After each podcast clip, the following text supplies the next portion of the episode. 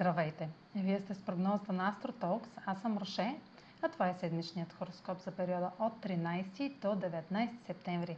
Ще започна с общите влияния за седмицата, след което ще продължа с тяхното отражение върху вашия асцендент и вашия зодиакален знак.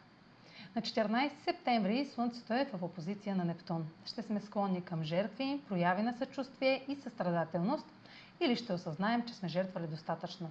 Това е аспект на разкриване и пик, свързан с илюзия или самозаблуда. Също може да сложим край на вреден навик или модел на поведение, кой, който саботира увереността ни.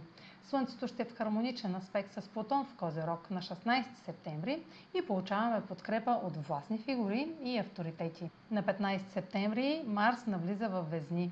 Това е полезен транзит, понеже Марс е планета на конфликта и във Везни тези качества са приглушени от дипломация, с която ще действаме през следващия месец и половина в името на хармонията в отношенията.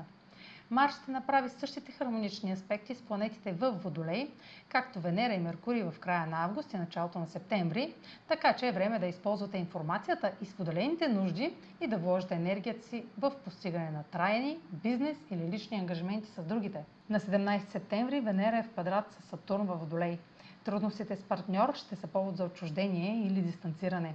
Тъй като познати правила или условия са на лице, желанието за повече свобода и промяна в отношенията, било то бизнес или лични, са неизбежни. Време е да направим конструктивна оценка на ресурсите и да продължим с най-необходимото или само с това, с което разполагаме. Границите около това, което искаме, ще бъдат очевидни.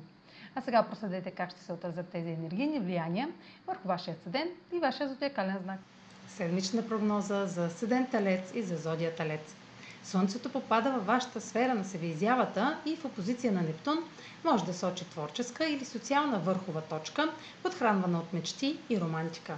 Или това може да бъде разочароващо заключение от публично стартиране или представяне, което подкопава вашето его в резултат на обществения отговор.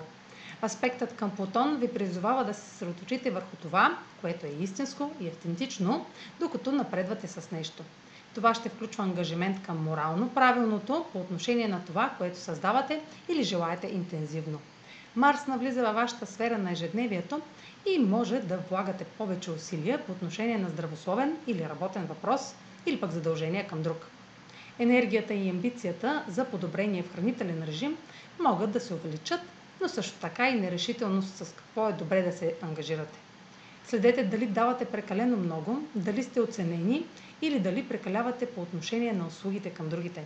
Венера във вашата партньорска сфера, в квадрат с Сатурн във Водолей, сочи трудности с друг, тъй като професионалните правила, цели или авторитет задействат блокажи в отношенията. Изразяването на любов или сътрудничество може да са ограничени, тъй като се лутате между това, което искат от вас и установените правила.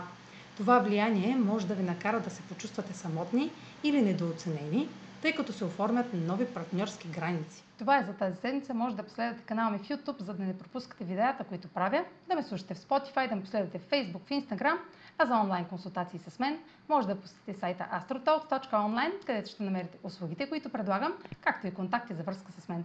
Чао, успешна седмица!